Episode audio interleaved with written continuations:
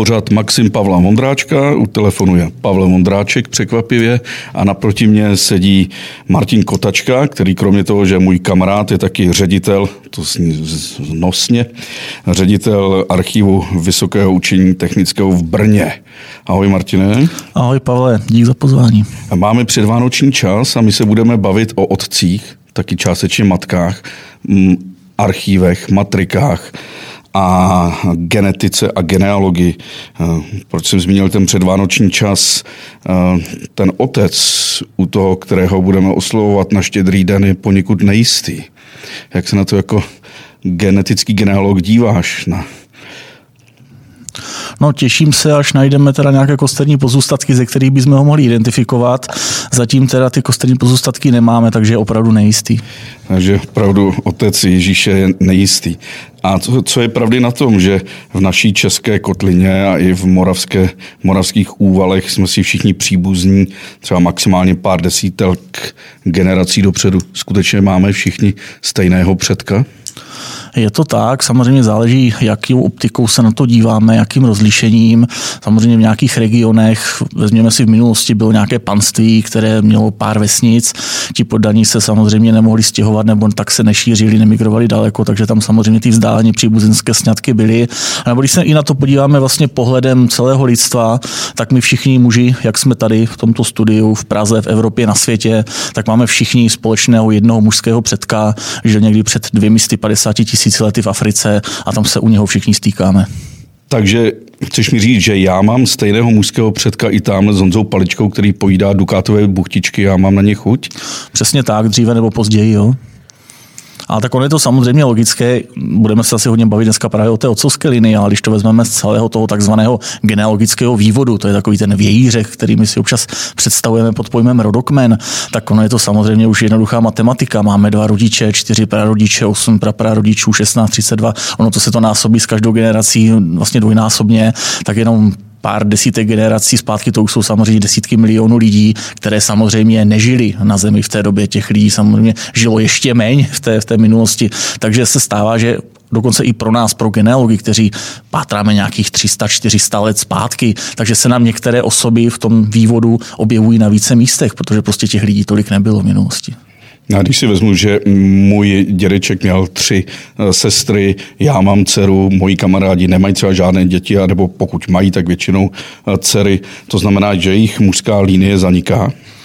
Zaniká ten Y chromozom, který mají. Pokud mají jiné své děti, tak samozřejmě předávají jinou část DNA, to takzvaně autozomální, to samozřejmě jinak nejde, protože všichni dědíme eh, DNA od svých rodičů, od každého z nich polovinu, ale právě ještě my muži máme takovou tu specifičnost, že dědíme ten Y DNA chromozom, ten pohlavní chromozom, který vždycky dostaneme my od svého otce, ono získal od svého otce, ten zase od svého, je to podobně jako vlastně dědíme příjmení, takže dá se říct, že je to takový Y chromozom, vlastně nějaká speciální speciální DNA toho našeho rodu. A my díky analýze tady toho Y chromozomu a jeho rozšíření a zkoumání bližšímu dokážeme tyto výsledky využít právě pro to naše genealogické bádání úplně skvělým způsobem. Um, protože předvánoční čas, tady čas klidu a všichni jsou naprosto hektický a mají málo času, já rovnou skočím k první takové zásadní až lehce bulvární otázce. Narážím na spoustu lidí, a mých kamarádů, kteří jsou přesvědčeni, že jejich eh, pra, pradědeček byl napoleonský voják, nebo francouzský, jiný francouzský voják, nebo pozůstatci, pozůstatek eh, mongolské DNA eh, při vpádech ve středověku. Je to spíš legenda zbožné přání, anebo je tam nějaký reálný základ ten reálný základ tady těch eh, povídačů rodních tam je a v drtivé většině je to nějaký nemanželský předek, na kterého oni naroubovali pana knížete, pana napoleonského vojáka nebo nějakého jiného nájezdníka. A nebo prostě samozřejmě tady ty legendy jsou i tak nějak šířeny, ale většinou v drtivé většině případů se ukáže, že to tak jako není. Takže ten, který tvrdí, že jeho praprapradědeček byl zapomenutý napoleonský voják nebo pruský voják, tak se to dá většinou vyvrátit. To rozhodně. Kdyby to bylo z poloviny pravda, tak to by musel mít Napoleonu Slavkova milion vojáků. No a jak si pak mám vysvětlit eh, jména jako Turek, Tureček, Turčín, Turský? Tak to samozřejmě může souviset s nějakými historickými událostmi. Byly ano turecké vpády, člověk mohl být Turky někam odvlečen, mohl se vrátit, mohl s nimi nějakým způsobem spolupracovat, mohl se jim třeba ubránit. Ano, mohl mít třeba čistě teoretický ten původ, ale zrovna u tady těch příjmení, které jsme zkoumali, notabene na jihovýchodní Moravě, kde se dalo očekávat nějaké větší množství tady té DNA, té blízkovýchodní, tak se to nepotvrdilo. Ti lidé s tímto příjmením prostě mají ty haplotypy prostě stejné jako tady ta naše běžná, běžná populace. Ono hlavně ještě potřeba říct, pokud se třeba bavíme o těch nájezdnících, takže oni tady samozřejmě často řádili velice, velice krutě, ale ta jejich genetická informace u nás nemusí být až tak moc zachována. Protože vezměme si to, že dejme tomu nějaký turecký voják, který druhé polovině 17. století obléhal Vídeň, tak dělali nějaké nájezdy do okolí. Tu a tam mohli chytit, jak říkal náš pan profesor dějepisu, nějakou tu dcerku v tom kroji s tím demižónem a něco teda po nich jako zůstat mohlo, ale vezměme si jednu věc, byla obrovská kojenecká umrtnost v té době. A pokud se teda ty děti eh, vůbec narodili, nebo pokud přežili dětství a dožili do dospělosti, tak si samozřejmě neslí nějaký ten cejch, že od toho parchanta, toho nemanželského dítěte, ještě tady samozřejmě s takovýmto, takovýmto otcem. Takže dost často ti lidé ani nějaké další vlastní rodiny nezakládali, protože neměli majetky, byli na okraji společnosti, neměli jak zabezpečit ty své děti.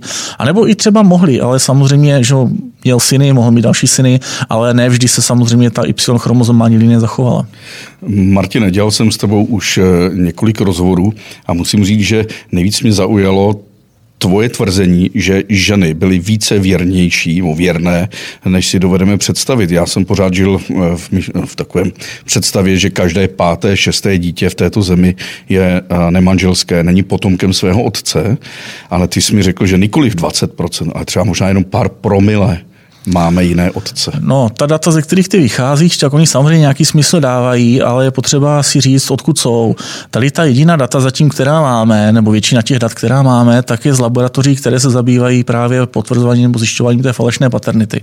No a tam přirozeně chodí otcové, nebo nejčastěji asi otcové, že jo, kteří mají nějakou pochybnost, jestli to dítě je opravdu jejich. No a ta pochybnost samozřejmě vychází často z nějakých reálných situací, takže se ukazuje, že opravdu velké množství eh, těch asi dětí, které tam teda chodí, tak, nebo jejichž otcové tam chodí, tak eh, jsou nemanželské, ale jsme zároveň teda v době, v nějaké současné době, kdy je teda dejme tomu nějaká morálka eh, rozvolněnější a jsou tam tyhle lidé. Ale pokud se na to díváme optikou těch pramenů, jo, já budu hovořit jenom za genealogii, takže matriky od 17. do konce 19. století, do začátku 20. století, tady tenhle ten úsek, tak jako vidíme, že opravdu tam ty nemanželské děti téměř vůbec nejsou. Ano, jsou tam, eh, teda pardon, jako děti nemanželské myšleno falešnou paternitou, že teda otec je někdo jiný než oficiálně uvedený. Ano, jsou tam nemanželské děti tím způsobem, že prostě otec je neznámý, měla ho teda nějaká, nějaká děvečka s kdo ví kým, respektive oni třeba viděli, kdo byl ten otec, ale oni nebyli sezdáni, takže prostě církev to neuznávala. Tak takže prostě otec není zapsaný. Takže ano, těchto dětí je tam spousta a i ta genetická genealogie může odhadit tyto otce. Ale pokud se opravdu díváme na nějakou rodinu, muž a žena, kteří mají spolu děti, jsou oficiálně sezdání, oficiálně zapsáni, tak těch případů je tam opravdu strašně, strašně málo. A ono to samozřejmě souvisí s tím, že byli jsme hodně zemědělská společnost, nebo já teda dělám výzkumy na Moravě, Morava byla jako zejména zemědělská společnost. Ti lidé ani neměli tolik příležitostí, ani možná ani tolik chutí. Konec konců dělali spolu od slunka do slunka na poli, celé rodiny, polovina vesnice, viděli na sebe, potom šli domů, žili v jedné, v jednom domě, v jedné světnici, takže a když šli děti spát, tak ano, ti manželé možná si udělali hezkou chvilku tajně, ale opravdu jako nebyla moc příležitost někde se tak, takhle pokoutně seznamovat, mít nějakou, nějakou mimo manželskou náklonost a někde se ještě teda zapomenout mimo, mimo manželský svazek. Takže i kdyby měli ty ženy i ti muži chuť na sebe, tak v podstatě to prostředí jim neumožňovalo. No nebylo to tak jednoduché jako dneska. No. Jako, ano, dneska už mám i... Samozřejmě ta morálka byla tak, že, taky, taky jiná, takže těch těch, aspektů tam bylo víc, ale říkám, ta data jsou jednoznačná. Tu a tam se samozřejmě objeví, že ty linie nesedí, že tam bylo něco špatně, ale to jsou opravdu jednotky případů z tisíců. Já se ptám, protože ty jsi jeden ze spolupracovníků uh, Genetika a příjmení, což je projekt. Řekneš mi něco o tom? Eh, to je projekt, realizovaný na kriminalistickém ústavu, který vlastně slouží pro potřeby genetických genealogů, kdy vlastně jsme schopni zdarma dotyčnému zájemci udělat, musí teda ten zájemce být muž, udělat mu analýzu právě toho jeho YDNA chromozomu. Původně ten projekt byl nastavený na tom, že jsme zkoumali nositele stejného nebo podobného příjmení. Bylo to jenom takový jako jednoduchý náhled na to, jestli dva lidi stejného příjmení, kteří ale nejsou matričně příbuzní, nemají to prokázáno, tak jestli mají někde společného předka. Zjednodušeně řečeno, jestli teda to příjmení pochází z jednoho nějakého zakladatele v minulosti, nebo naopak vzniklo různě na různých místech od různých lidí. Samozřejmě u některých příjmení, těch nejčastějších v České republice, Novák, Svoboda, Dvořák, Černý, tak tam je to samozřejmě jasné. To jsou tisíce a desetitisíce nositelů, ale pak tady máme ta příjmení, který je třeba 100, 200, 300, tam už je to zajímavé tak to zkoumat. Takže původně jsme zkoumali tady tyhle ty nositele, ale jak ta věda postupuje dál a vůbec ta, ta společnost, eh, ty genetické testy se zpřesňují, zlevňují a tak dále, takže jsme se rozhodli zkoumat eh, spíše teda nějaké už potom regiony, nějaké oblasti. Takže já jsem z Moravy, eh, hodně inklinu, že tam má ocovská linie pochází z Jižní Moravy, takže jsem se prostě rozhodl, jezdil jsem po Slovácku, dělal jsem přednášky, ukazoval jsem lidem, co ta genetická genealogie umí, nebo i teda mezi genealogii a kdo teda chtěl, tak se mi prostě přihlásil. V současné době máme v databázi přes 4000 lidí, kteří se chtěli dozvědět něco o těch svých předcích, jednak odkud pocházejí, z jaké historické populace, ke komu jsou příbuzní, jestli k těm Slovanům, Keltům, Germánům, Germánům, zjednodušeně řečeno, anebo pak samozřejmě si řešili tady ty své genealogické otázky.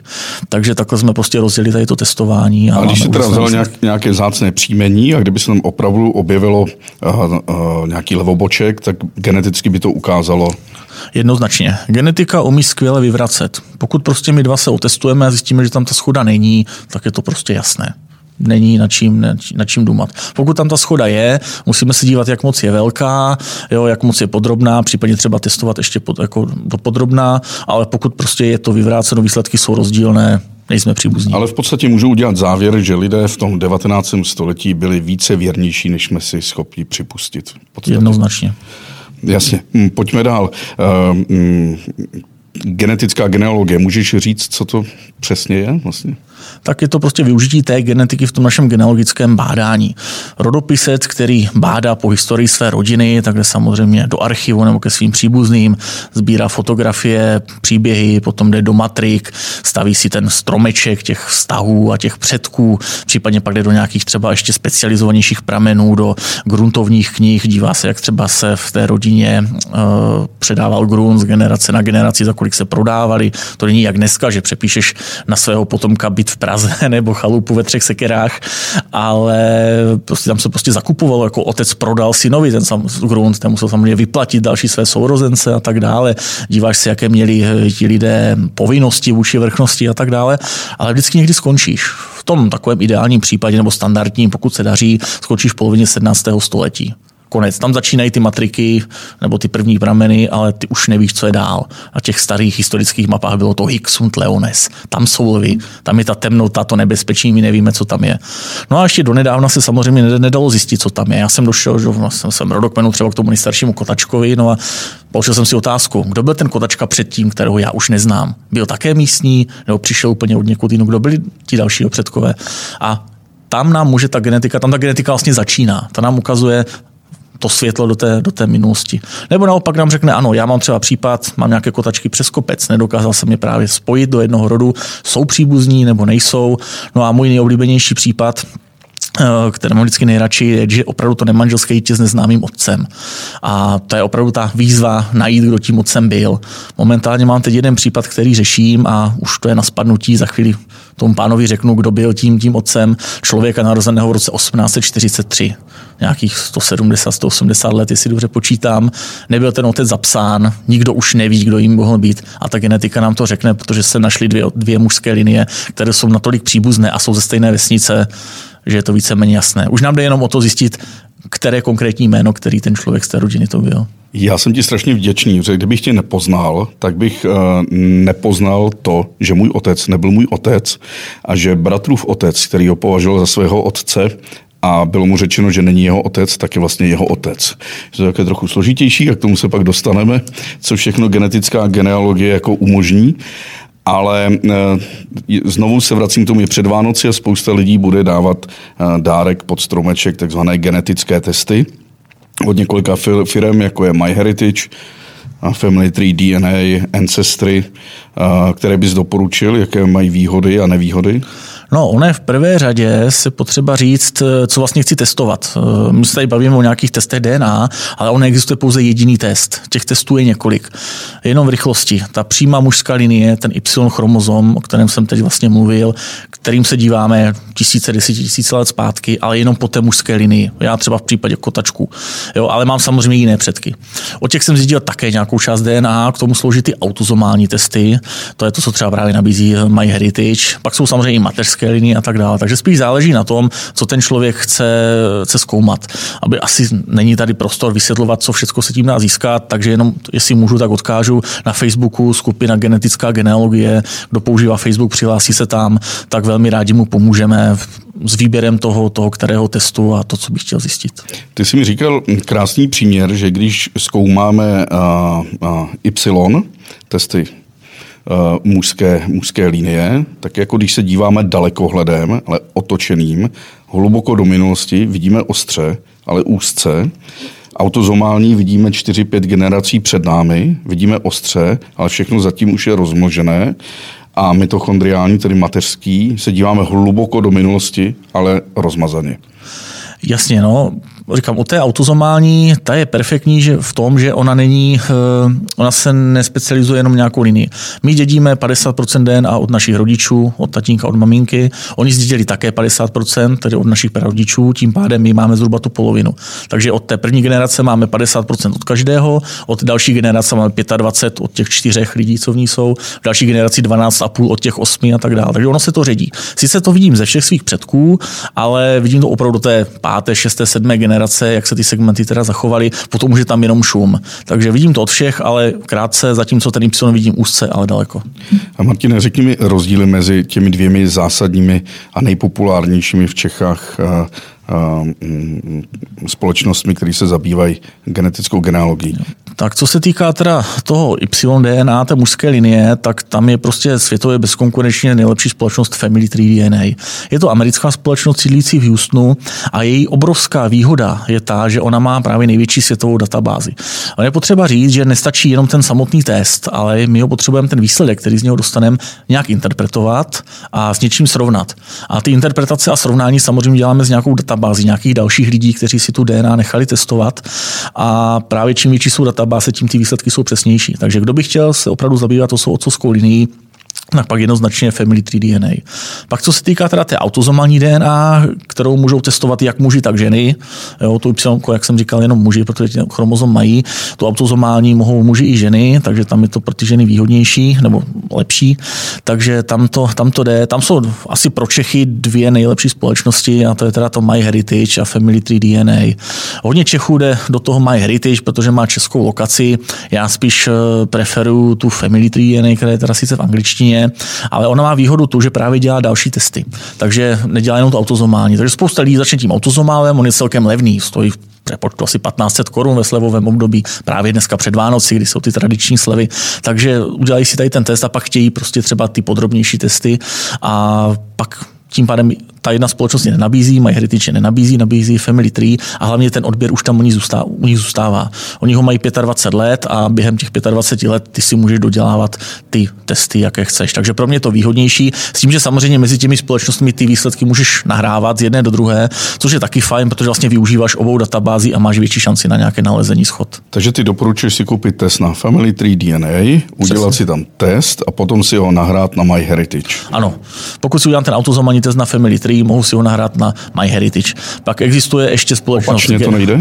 Opačně to jde také. Ale tam, myslím, eh, nelze stanovit tu etnicitu. No, tam je to za nějaký příplatek. Ještě ano, potřeba říct, že tady ty testy pro ty úplné lajky nabízí jakýsi ethnic make-up, jakousi mapku etnicit, která vám řekne, že jste z 20% skandinávci a 10% italové a že tam máte nějaký Balkán. Ono to úplně pro českého genealoga nemá moc význam. Ono tady ty testy jsou hodně populární v Americe. A tam to vzniklo, protože američané jsou posedlí pátráním po svých předcích. Někde jsem slyšel informaci, že dokonce genealogie v Americe druhým nejčastějším koníčkem hned po zahrádkaři vaření. Takže, protože oni potřebují znát ty své kořeny, to tam prostě jde vidět, že oni jsou tam 4-5 generací, ale ještě pořád tam nejsou, nejsou takhle etablovaní. Takže tam to, tam to začalo. A samozřejmě pro ty Američany tě může říct, ano, máte 50% DNA evropské, máte tam ty Native Americans, ty původní obyvatele, máte tam nějaké Afričany. Ale u nás tím, jak jsme prostě hodně eh, dohromady smíšení, že ta Evropa je v podstatě jedna velká rodina, tak tam už to pro toho evropského genealoga má takový význam, že tam je téměř všechno. Jsi použil termín make-up. Make-up se používá proto, aby bylo něco falešné a nešla vidět naše pravá tvář. Um, ale my chceme vidět, jestli jsme slovaní, germáni, keltové, židé a tak dále. To je ale úplně asi blbost tak to uvažovat. No tak my si můžeme říct, jaké máme předky, že jo? protože co jsou dneska slovaní? My jako slovaní, bo já to budu slované, jsou nějaká kultura, která tady byla pátém, šestém, sedmém století. Můžeme se podívat na nějaké slovanské hradiště, na nějakou mísu a říct, že to byly slované. Pak je to samozřejmě nějaký ten konstrukt nacionální toho 18. 19. století, kdy teda my mluvíme tím takzvaným slovanským jazykem a jsme jakože slované a za kopcem v těch sudetech tam jsou ti germáni, ti skopčáci, ti zlí Němci, ale tak to prostě není. Jasně, pokud se budeme dělat, kdo byli naši předkové, tak já ti můžu říct, kdo byli tví předkové. Byli to slované, ale byli to kelti, byli to germáni, byli to vikingové, byli to první zemědělci, první lovci, sběrači, prostě byli to všichni. Říkám, dva rodiče, čtyři prarodiče, osm prarodičů a tak dále do minulosti. Někdo jich tam má víc, někdo jich tam má míň, ale máme je tam všechny. Takže to už asi snad i lidé tuší, že národ je takový kulturní konstrukt. Samozřejmě. A četl jsem studii, která ukazuje, že obyvatele eh, okolí Drážďan a nebo Mecklenburska na severu, na severu Německa mají možná více takzvané té východoevropské slovanské DNA než třeba hm, obyvatele okolí Prahy. Jasný, ale opět je to na tom rozlišení, na kterém se na tom díváme. My se můžeme opravdu velkým rozlišením dívat na rozdíly mezi regiony v České republice, mezi Hanou a Valašskem. S nějakým menším rozlišením se může dívat mezi, na rozdíly mezi Moravou a Čechami, mezi Českou republikou a Německem, ale pak zase v rámci té Evropy jsme jako všichni stejní, takže vždycky jde o to rozlišení, ale to rozlišení je tak už detailní a malé, že na tom nemůžeme stavět nějaké naše slovanství nebo germánství nebo dokonce i nějaký, nějaký národ. Pokud si necháš udělat ten ultimátní test Y, toho, ten Big Y, ten Big Y, tak eh, ti, co jsou v té naší facebookové skupině, tak máme takový společný filogenetický strom všech českých mužů nebo teda i žen, které třeba testovali bratry nebo otce, i takhle vlastně ženy získávají informace o svém původu, tak si dáváme do toho našeho společného stromu. A přestože jsme všichni žijící v České republice, tak když se na ten strom podíváš, tak my se ty naše linie se setkávají před dvěma tisíci lety, pěti tisíci lety. Já mám kamaráda Marka Blahuše, rod Blahušů žil vedle rodu Kotačků v jedné vesnici v Ostrožské lhotě na Slovácku. A já jsem si, když jsem s tím začínal, tak jsem si říkal, máme společného předka možná někde ve středověku. Tak já s Markem ty dvě naše linie, těch Kotačků a Blahušů, se stýkají 6,5 tisíce let zpátky. Tam žil náš společný otcovský předek. My samozřejmě ty předky z těch jiných linií, těch větví máme už v mnohem mladší době, to už vidíme ještě v matrikách, ale ty otcovské linie 6,5 tisíce let zpátky, kde byli v té době nějací slované. Takže vy jste z jedné vesnice, jste v podstatě Češi, Ty rody jsou, ano. Jste v jste Moravaní, jste Slované, ale přesto máte společného předka 6,5 tisíce před. Ano, ty otcovské linie, tam žil nějaký ten prablahuš a prakotačka v jedné osobě. To znamená to stanovení etnicity, co dělají tyto firmy, jako Family Tree eh, DNA nebo MyHeritage, je v podstatě trochu jako marketingový tah. Jak jsem říkal, ono to je pro ty Američany. My můžeme v tomhle rozlišení vidět ten rozdíl fakt mezi tou Evropou, mezi tou Afrikou, mezi těmi Native Americans, mezi těmi původními Američany.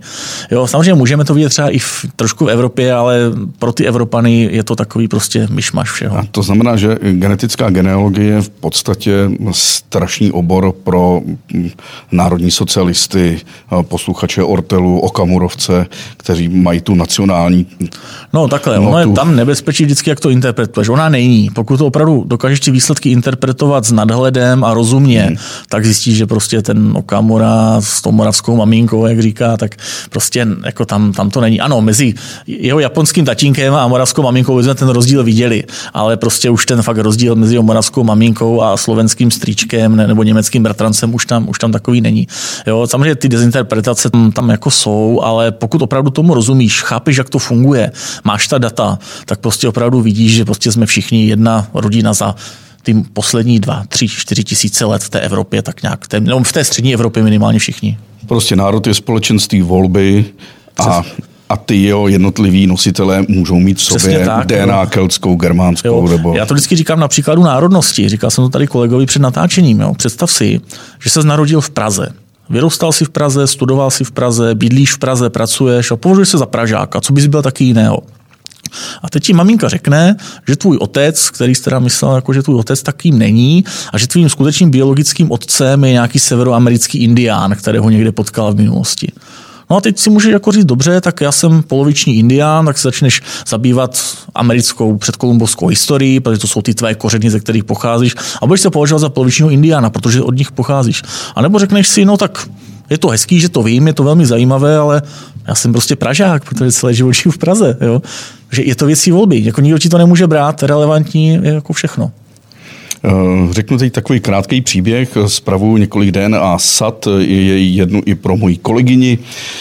A asi před rokem mi přišel e-mail od společnosti Family 3 DNA, kde mi blahopřejí, že jeden test, který spravuji, tam má 15% schodu. To znamená od nějakého pána z Německa. Tak jsem se s tím pánem z Německa spojil, zeptal jsem se ho, jestli má nějaké předky v Čechách. On mi odepsal, že jeho otec je Němec a matka je taky Němka.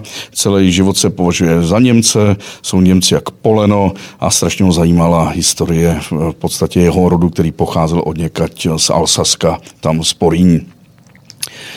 Ale před smrtí mu maminka řekla, že měla kdysi poměr s nějakým Čechem a že možná jeho otec je někdo úplně jiný. Tak si nechal udělat tento test a skutečně uh, mu vyšlo uh, nějaké schody s, s lidmi tady z okolí eh, Prahy a z Čech a jeden z nich byl ten 15% s tou mojí kolegyní ukázal test, že jsou bratranec a sestřenice. Takže jsem je propojil a zjistilo se, že skutečně jeho maminka se v 50. letech spustila s českým emigrantem, který s okolností byl uh, manželem Lídy Bárové a po rozchodu si potom začal tady s touhletou Němkou. Narodil se jim syn, ona to samozřejmě zapřela, hodila to na svého kolegu, a tenhle ten člověk, který byl jedináček, tak celý život toužil po sourozencích a e, jeho vlastně tento otec potom měl, e, byl ženatý, ženatý s jinou Němkou a narodili se jim tři dcery a ty celý život toužili po bratru.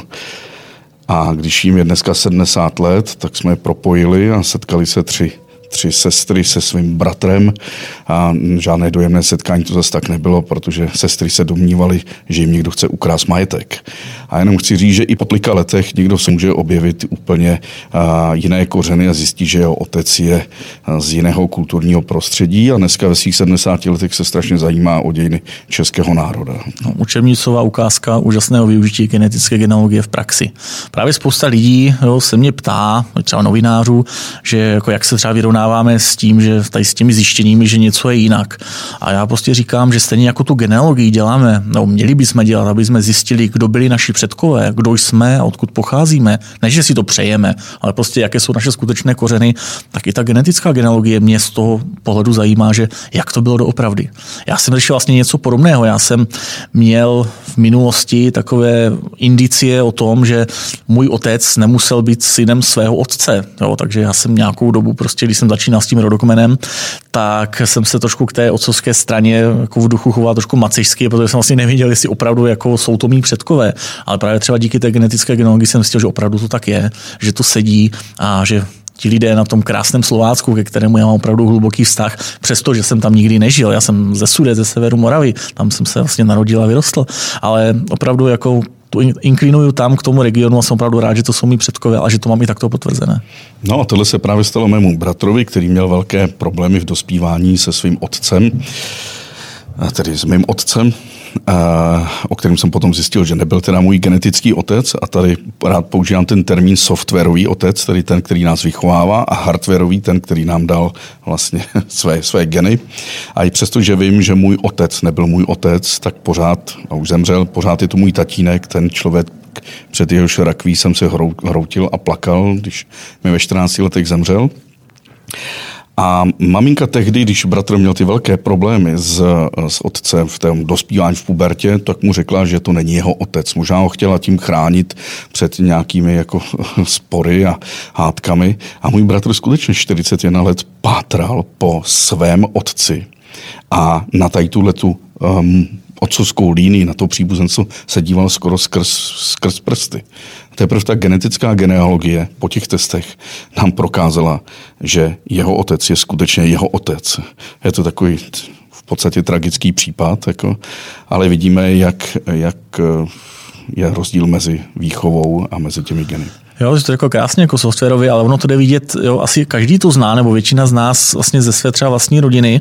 Jo, já jsem to vysvětloval jednomu kolegovi a říkal jsem to přesně na příkladu nějakého strýce. Jo, vem si, že jsem kotačka, mám třeba jako strýce kotačku a ten má manželku která vlastně geneticky příbuz, má příbuzná není, ale prostě je beru stejně. Je to strejda s tetou.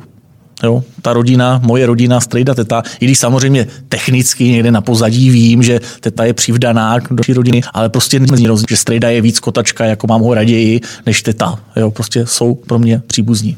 Martine, sedíme tady v redakci Info.cz, která je známá svými podcasty a jeden z podcastů tady má bývalý premiér Mirek Topolánek, pořad Topol Show a Topolánek jednou v médiích řekl, že on je Valach s gulemi. A tím se dostávám k těm Valachům. A Valaši vždycky tvrdí, že jsou něco jiného, že jsou spíš, že jsou i geneticky něco jiného, že přišli z oblasti Karpat, teda z dnešního Rumunska, že šli tím, tím obloukem. Ale mám pocit, že genetika prokázala, že tomu tak není. No, za prvé, oni to netvrdí. Valaši oni, jim je to jedno, oni pijou slivovicu a jsou rádi, že když se někdo objeví, aby jim mohl pít s nima.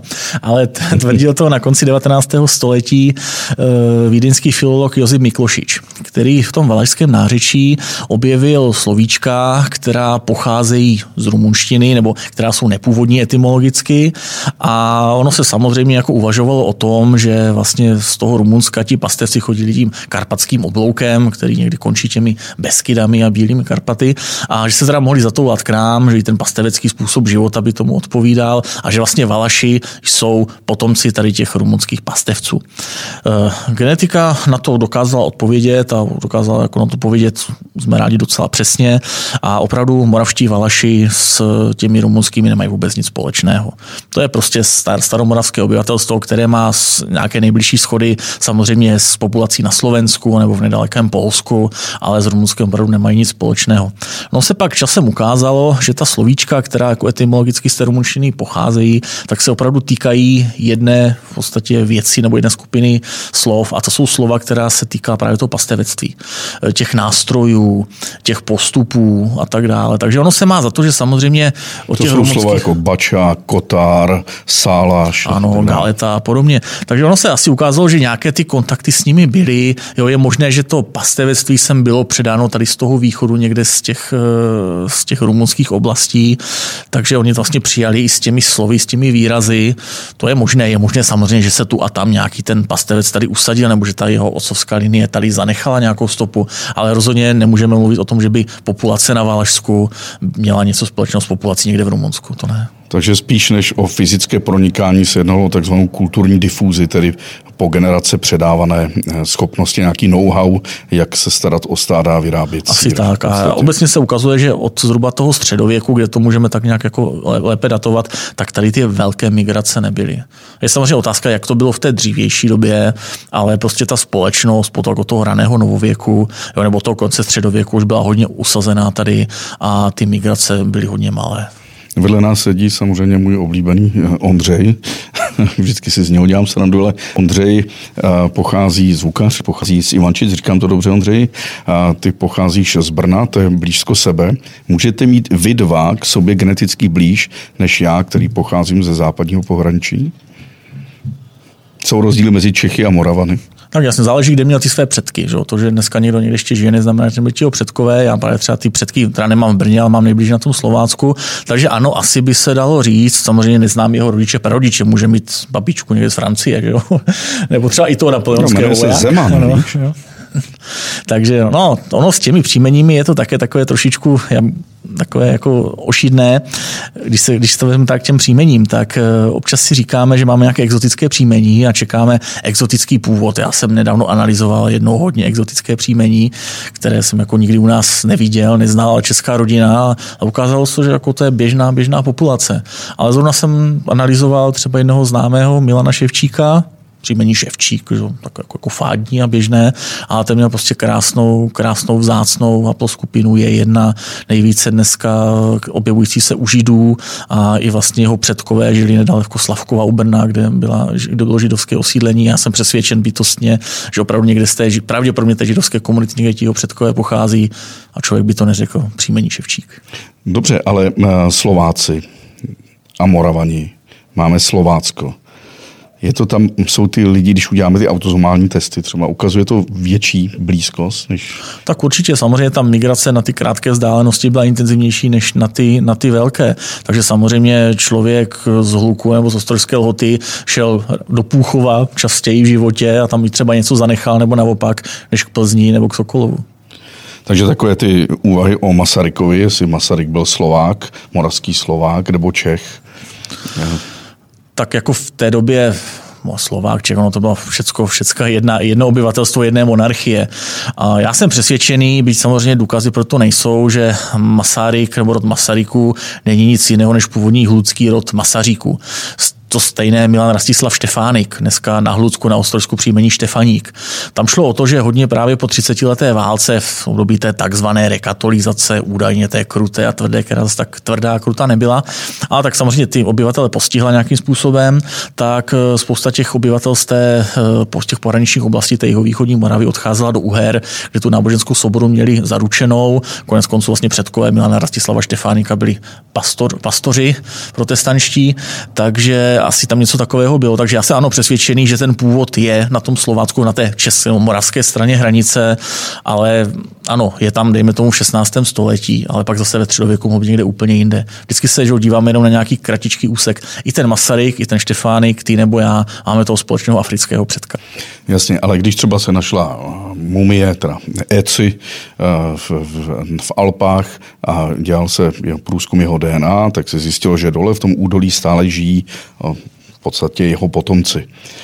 No minimálně, asi potomci úplně ne, ale jako minimálně ano, lidé příbuzní s tou lidé, populací, jasně. ano, ze které, ze které ten ECI pochází. To se týkalo té otcovské linie, naopak u tého mateřské mitochondriální, tam se dodnes, myslím, žádný potomek nenašel, proto ona je vlastně tak jako vydělená v tom filogenetickém stromě. Mm-hmm. Je to mitochondriální linie K, já sám patřím do té haploskupiny K po mateřské straně, ale nejs, nepatřím k tomu ECIMu, to je nějaké K0 nebo K s hvězdičkou, že je pořád prostě, že ti potomci těch žen tehdejších se asi k nám nedochovali. Ale toto je strašně mediálně poměrně vděčné zjišťovat, že některý eh, z antropologických nálezů, když se mu udělá DNA, že má stále své nějaké příbuzné nebo potomky v tom. Eh, tohle se přece dělalo na Moravě i s Přemyslovci. A bylo to, myslím, před rokem, před dvěma velké jako je mediální halo, že se našli lidé, kteří uh, jsou DNA podobní. No, nešlo přímo o Přemyslovce, šlo o uh, pohřebiště v Uherském hradišti v Sadech, z pohřebiště toho doby Velké Moravy z toho 9. 10. století, pokud se nemýlím. A tam se teda nějaké skutečně uh, výzkumy dělali, ale já jsem trošku skeptický k těm, uh, k těm přímo jako výsledkům, které toto tvrdí, ale obecně jako samozřejmě dá se předpokládat, ono to není tak daleko, že vlastně ti potomci tam jsou. Vezměme si, že od 9. 10. století ta Velká Morava tam byla, pak se teda rozpadla nebo zhroutila, zanikla jako jenom státoprávní uspořádání nebo to státní zřízení, jakési v úvozovkách, ale ti lidé tam samozřejmě žili dál, takže ano, když já mám polovinu, pardon, teda čtvrtinu předků na Slovácku a už jsou jich samozřejmě tisíce před několika set lety, tak samozřejmě se dá předpokládat, že opravdu jako na té Velké Moravě žili i předtím. Když jsem se eh, podíval na Maďarsko, na, Maďar, na Maďary jako takové, tak jsem četl několik studií, že pouhá snad 3 nebo 4% maďarské populace má v sobě geny typické pro tu západoazijskou oblast. To znamená, že oni geneticky to v podstatě Maďaři nejsou. Jak je to s Maďary, přiznám se úplně nevím, to jsem nikdy takhle neskoumal, nebo jsem se k tomu nedostal, ale pár lidí, kteří se k nám přihlásili do našeho projektu a své předky teda na Moravě nemají, ale mají je právě třeba na tom jižním Slovensku, severním Maďarsku nebo i teda v Maďarsku obecně, tak i ty jejich výsledky mi ukázaly, že se prostě nějak extra neliší od té středoevropské populace. Já se ptám kvůli tomu, že jsme se tady bavili Uherský brod, Uherské hradiště a ta oblast se jmenuje Lucko. A pokud vím, tak je to tvůj koníček, Lucko. Ano, tam to pochází ti kotačkové, takže tam analyzují ty rody, ale tam s tím slovem uherským to vlastně souviselo s tím, kde byla původně ve středověku ta hranice. Dneska ta hranice mezi teda Moravou a Slovenskem vede potom hřebení Bílých Karpat, kolem té Javořiny, ale samozřejmě ty hranice byly dočas vodní toky. Takže když se podíváš na vodní toky právě na řeku Moravu a na řeku Olšavu, tak na nich právě vidíš ten Uherský brod, Uherský ostrov, Uherské hradiště nebo strážníci. Takže vlastně tam ve středověku existovala ta historická hranice Moravy ten prostor dál vlastně od těch řek k těm Bílým Karpatům a od Bílých Karpat k řece Váhu byl téměř neosídlený, protože to bylo nárazníkové pásmo mezi Moravou a Uhrami, tedy jakási neklidná hranice. A to osídlení tam právě nebylo víceméně záměrné, protože vlastně, kdyby tam bylo osídlení nějaké, tak by usnadňovalo ať té či oné straně při vojenských vpádech nějaké živení armády nebo tak. Ale tím, že to bylo téměř vylidněné území nebo jenom minimálně osídlené, tak ty armády samozřejmě měly těžší přístup přístup na jednu nebo druhou stranu. No a až eh, po bitvě na Ludském poli, které dneska nevíme, kde je, ale ty některé vesnice se o to hádají, že to bylo opravdu na jejich katastru, tak s Komenským, že jo, kde se narodil, tak eh, proběhla nějaká bitva, kterou zaznamenal kronikář Kosmas ve své kronice a pak teda se eh, ta hranice nějakým způsobem ustálila a potom začalo k nějaké osídlování. No a někdy asi v té době tam přišli i tími prakotačkové a já se i snažím stále zjistit odkud. Já jsem se na ty Maďary ptal právě proto, že je to jeden z těch známých případů, kdy mm, přichází ty Maďaři do té kotliny, není jich tolik, ale dokáží předat svůj jazyk a svoji kulturu a pravidly společenského chování tomu většinovému obyvatelstvu. A tady se ptám, jak asi mohlo probíhat to stěhování národů že tady muselo tady zanechat své genetické stopy. Ale pravděpodobně nepřicházejí do pustých oblastí, když se bavíme o Moravě a o Čechách. Tak to stěhování národu samozřejmě jenom taková, taková zkratka. Že jsme se učili v dějepise, že tady byl nějaký flek Germání a ten z východu vytlačil flek Slovani. Ono to tak nebylo, samozřejmě to pronikání bylo tak nějak postupné.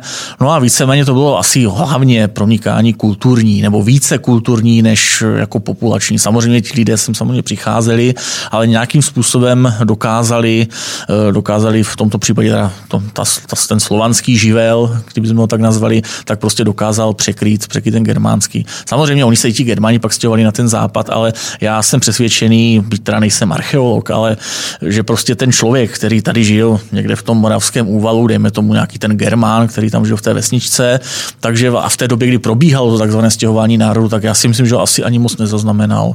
Že si jenom pamatuje, že tady za kopcem je teda nějaká osada teda nějakých lidí, kteří tam přišli z východu. Kde ona tam nebyla, když byl malý, teď tam je, ale jako myslím si, že asi jako, že by jako vyslovně viděl nějaké hordy valící se od východu sem do, do moravských úvalů a do České kotliny, takže to tak opravdu nebylo.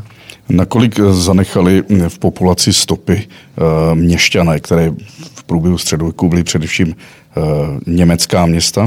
Byly to Toto je zatím ještě těžké říct, protože my dneska v té genetické genealogii máme obrovskou výhodu. Strašně moc lidí se testuje, ty databáze samozřejmě rostou, ale máme jeden velký handicap a to je to, že ještě se historici, archeologové, antropologové se ještě úplně nenaučili využívat ty obrovské možnosti, které jim ta genetika nabízí. Takže oni samozřejmě mají hromadu kosterního materiálu, ze kterého se jenom minimum, stále minimum věcí analyzovalo. Ono to samozřejmě i těžké, je to, je to finančně náročné, teď z těch koster získat tu neporušenou DNA taky není jednoduché, takže jako to samozřejmě chápu, ale ještě pořád není v tom mainstreamu tak zakořeněno, že když tady najdu nějakou kostru, tak bych měl automaticky analyzovat.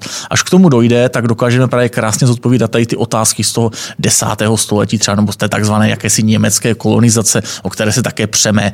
Jasně, jestli byla opravdu do jaké míry byla kolonizací populační a do jaké míry to bylo jenom prostě přejímání těch práv městských z toho německého prostředí a jakého si no uměl, v úvozovkách umělého poněmčování, přirozeného poněmčování, ale jako kdyby toho původního českého nebo moravského obyvatelstva. Takže toto je otevřená otázka. Já se strašně těším, co, přinos, co přinese budoucnost blízká a moc bych si přál, aby právě historici, archeologové více analyzovali ty kosterní pozůstatky a i nám genealogům, kteří vlastně pátráme po té prehistorii rodu, tomu období za těmi matrikami v těch temnotách, to přinese spoustu nových informací. Tak možná zjistíme, že i vyhnaní sudeční Němci byli v podstatě geneticky původní obyvatelstvo, nebo tak samozřejmě, já to vždycky říkám rád, jeden případ z mého vlastního rodokmenu, protože moje babička byla sudecká Němka, narodila se právě tam v Jesenickém podhůří, A, takže nějaké ty německé předky mám, ale nemusí to nutně znamenat, že jsem z jedné čtvrtiny Němec.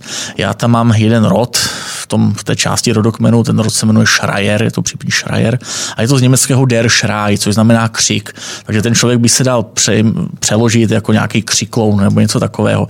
A mně se to příjmení strašně líbilo a ten rod byl tak docela významný, byli to dědiční richtáři, takže jsem ho jako rád zpracovával a došel jsem na sovinecké panství do obce Těchanov do poloviny 17. století, tam ty matriky končí nebo respektive vlastně začínají a tak tam mám teda nějakého nejstaršího nalezeného šrajera.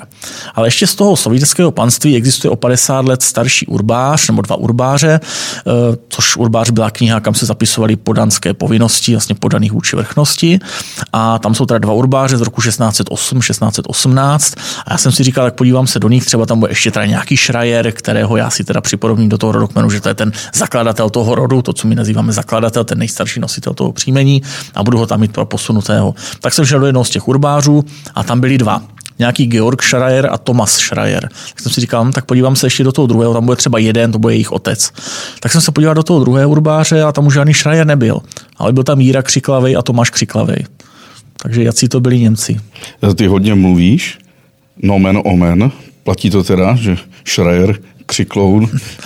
ne, ne, ne, tak že ty šréry má samozřejmě spousta jiných lidí také, takže ono to jako úplně s tím příjmením asi ty vlastnosti takhle nesouvisí. A narazil si někdy na to nomen omen, že třeba někdo se jmenuje opravdu malý a byli malí, nebo, nebo tak s nějakým, nějakým tím fenotypickými znaky asi úplně ne, ale byli třeba, znám případ rodu Zbořil a Zbořílek, kdy prostě byli dva bratři, jeden dostal grunt, zůstal Zbořilem, ten druhý prostě grunt nedostal, tak šel někam na podruží k sedlákovi, tak už byl jenom Zbořílek, takže to jde vidět. Nebo samozřejmě dělali jsme nedávno analýzu jednoho rodu ze Slovácka, rod se jmenuje Prajza a opravdu se ukázalo, že ta otcovská linie toho Y chromozomu nemá, nebo nemá na Moravě žádnou blízkou schodu, takže předpokládám, že asi s Moravou nic moc společného nemá, ale ukazuje nám právě ten směr právě někam do toho, k tomu Baltu, jo, tam, kde bylo to Prusko, takže ten Prajza byl skutečně asi potom jako opravdu někoho přichozivšího z Pruska. Martine, mediálním prostorem lítají termíny jako R1A skupina, R1B skupina. Co to znamená? Když to můžu říct úplně zjednodušeně, tak aby to každý pochopil, tak jsou takzvané jakési genetické krevní skupiny. My máme nějaký filogenetický strom lidstva. Jo, to si představ takový ten, mluvil jsem o tom vývodu, ten vějířek, my a naši předkové do minulosti, a on je to naopak. Ten nejstarší předek minulosti a jeho potomci do dnešní doby. No a aby se v tom stromu dalo vyznat, tak se udělala jakási hranice v nějaké době, kdy existovaly nějaké už populace ustanovené, které byly více jako relativně izolovány od sebe na různých jako částech světa a my dneska se díváme vlastně, jak jsme potomci těch, těch populací. To je jakási nastavená hranice v tom filogenetickém stromě, kam nás do toho stromu zařadit. A vlastně, když my zjistíme tu haploskupinu toho rodu, právě třeba tím testem v tom našem projektu genetika a příjmení, tak když ti třeba řeknu, že jsi v té skupině R1b, kam patřím třeba já, tak ano, můžu říct, že ta skupina R1B je dneska nejvíce rozšířená v západní Evropě. Čím blíže jdeme k Atlantskému oceánu, tím více, více stoupá. U nás je druhá, druhá nej, nej, nejrozšířenější. Tito předkové jsem přišli zhruba před třemi tisíci lety, taky obrovskou expanzi. Je to asi prehistorie rodu, kterou já můžu říct k tomu, k tomu rodu, kam vlastně, kam vlastně patříš. A R1A? R1A to je taková východoevropská poskupina, někdy teda se připodobně jako slovanská, ale ona se k tomu připodobně jenom protože je dneska nejvíce rozšířená v těch zemích, tedy s tím jakýmsi slovanským osídlením nebo těmi slovanskými jazyky, ale najdeme ji samozřejmě i u jiných populací. Můžeme najít germánskou vesnici, kde najdeme R1A profily, samozřejmě no se to míchá, ale je to ta jakási teda ta východoevropská skupina, nebo nejpočetněji rozšířená východoevropská skupina, která je u nás teda největší, ale není ani více jak 50%, není něco kolem 35-36%. Takže když si vezmu ten mix 100% eh, populace České republiky, tak bude třeba R1A a R1B dohromady tvořit 60? Ano, říkám, ta východ R1A z těch 35-30%, v závěsu za ní R1B, ta západní nějakých asi 28, pak tady jsou nějaké haploskupiny I, to jsou vlastně ještě to, je to původní evropské obyvatelstvo z doby ledové, ještě před příchodem těch Slovanů, Germánů a těch, těch pozdějších kultur, pak tady tady jsou ještě nějaké exotické ječka, to jsou nějací potomci vlastně těch prvních zemědělců, kteří sem přicházeli ze středního východu přes Balkán a tak dále. Ale i samozřejmě v rámci těch haploskupin existuje obrovské množství podskupin. Jo, já patřím do té R1B, je samozřejmě logické, že kotačka z Moravy má trošku jinou R1B než nějaký třeba Španěl nebo Ír, takže my samozřejmě nějakými těmi podrobnějšími testy dokážeme zjišťovat i potom ty další podskupiny a ty další migrační trasy těch našich předků. A Marek Blahuš, kterého si zmínil? Ten je právě také to R1B, to jsme si právě říkali, že budeme hodně blízcí příbuzní, ale říkám, když jsme z jedné vesnice, ty naše rody, patříme do jedné haploskupiny, ty haploskupiny jsou staré třeba 10, 15, 20 tisíc let hmm. samozřejmě, to žádní Germáni a Slované nebyli, ale jsou dneska nějak rozšířené. Takže s tím Markem opravdu máme v rámci té naší skupiny těch rodů 6 tisíc let zpátky společného předka. Ale samozřejmě s někým z R1B mám samozřejmě blíže, že, společného předka. Pojďme, Martine, k tomu, co každýho zajímá, to jsou ceny. Eh, ceny těch testů, pokud vím, tak stojí kolem 50 dolarů, ať už Family Tree DNA nebo MyHeritage, což není tolik, to je nějakých tisíc korun, ale eh, ten velký test, ten Big Y, ten stojí, myslím, kolik? 500-600 dolarů? Eh, vždycky je důležité si v prvé řeči... To je takový Mercedes mezi testy, bych Přesně řekl. tak. Hlavní, co je, je potřeba využívat slev, které tady ty firmy mají.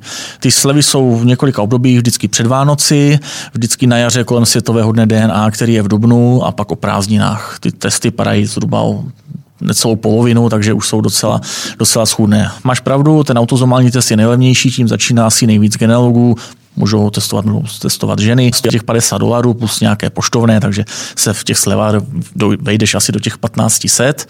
No a pak jsou právě ty testy té Y-chromozomální DNA, které já osobně mám teda raději, protože to je to skutečné objevování, to není jenom to potvrzování, že jsme teda příbuzní někde v matriční době, ale to objevování té, té historie. No a tam záleží na tom, jak moc je teda ten test podrobný. Já už dneska teda testuji jenom tím nejpodrobnějším testem, který nám sdělí ty největší informace, to je ten Big Y, který v těch slevách stojí nějakých asi 350 dolarů, což je nějakých, já nevím, to dobře počítám z hlavy, kolem 8-9 tisíc korun. Ale obrovská výhoda toho je, ono se to zdá jako obrovská pálka, jo, dát skoro 10 tisíc za nějaký genetický test. Ale vždycky říkám jednu věc, podívejte se. Genealogie sama o sobě je velice levný koníček matriky a ty další prameny jsou dneska na internetu, sedíš u počítače, nikam téměř nemusíš jezdit, jo, nic tomu nedáváš, oproti, já nevím, sportu, automobilismu, fotografování, chovu zvířat a tak dále. A druhá věc je ta, že ty získáš nějaký výsledek, který tě může potěšit, nebo ti třeba nemusí vůbec nic říct, protože jako nemáš schody, ale on ti pracuje do konce tvého života. Jo, já třeba každé ráno, když přijdu do práce, tak každý má jako tu pěti, deseti minutovku, že si třeba udělá kafe. Já nepiju no. kafe, takže já si prostě těch prvních deset minut sednu k počítači a podívám se, jaké nové schody mi cinkly u těch mých sad a u těch mých testů mě nebo mých příbuzných. Jo. A dost často tak prostě je. Já jsem kdysi zkoumal rod ze strany mé ženy, rod Šálovských, u kterých v rodině se říkalo, že přišli z Polska. Já jsem tomu teda moc nevěnoval věnoval pozornost, protože tady ty rodinné povídačky jsou skutečně v každé druhé rodině, ale ukázalo se opravdu, že ten rod pochází mimo české země. Přišel jsem s pádrobonským regimentem mušketýrů 30. letech 18. století a já jsem nevěděl odkud. Udělal jsem test ženinu strýci, dal jsem do databáze a vlastně byly to v úvozovkách vyhozené peníze, protože žádná schoda tam nebyla. Ale je to už 3-4 roky zpátky a dneska už tam ty tři schody mám a jsou opravdu na východě Polska a západě Ukrajiny. Takže minimálně mohu říct za ty tři roky, že opravdu s velkou pravděpodobností ten rod přišel někde z této oblasti a za další třeba 3-4 roky už mi to cinkne tam s nějakým šálovským z té oblasti a spojíme ty rodokmeny.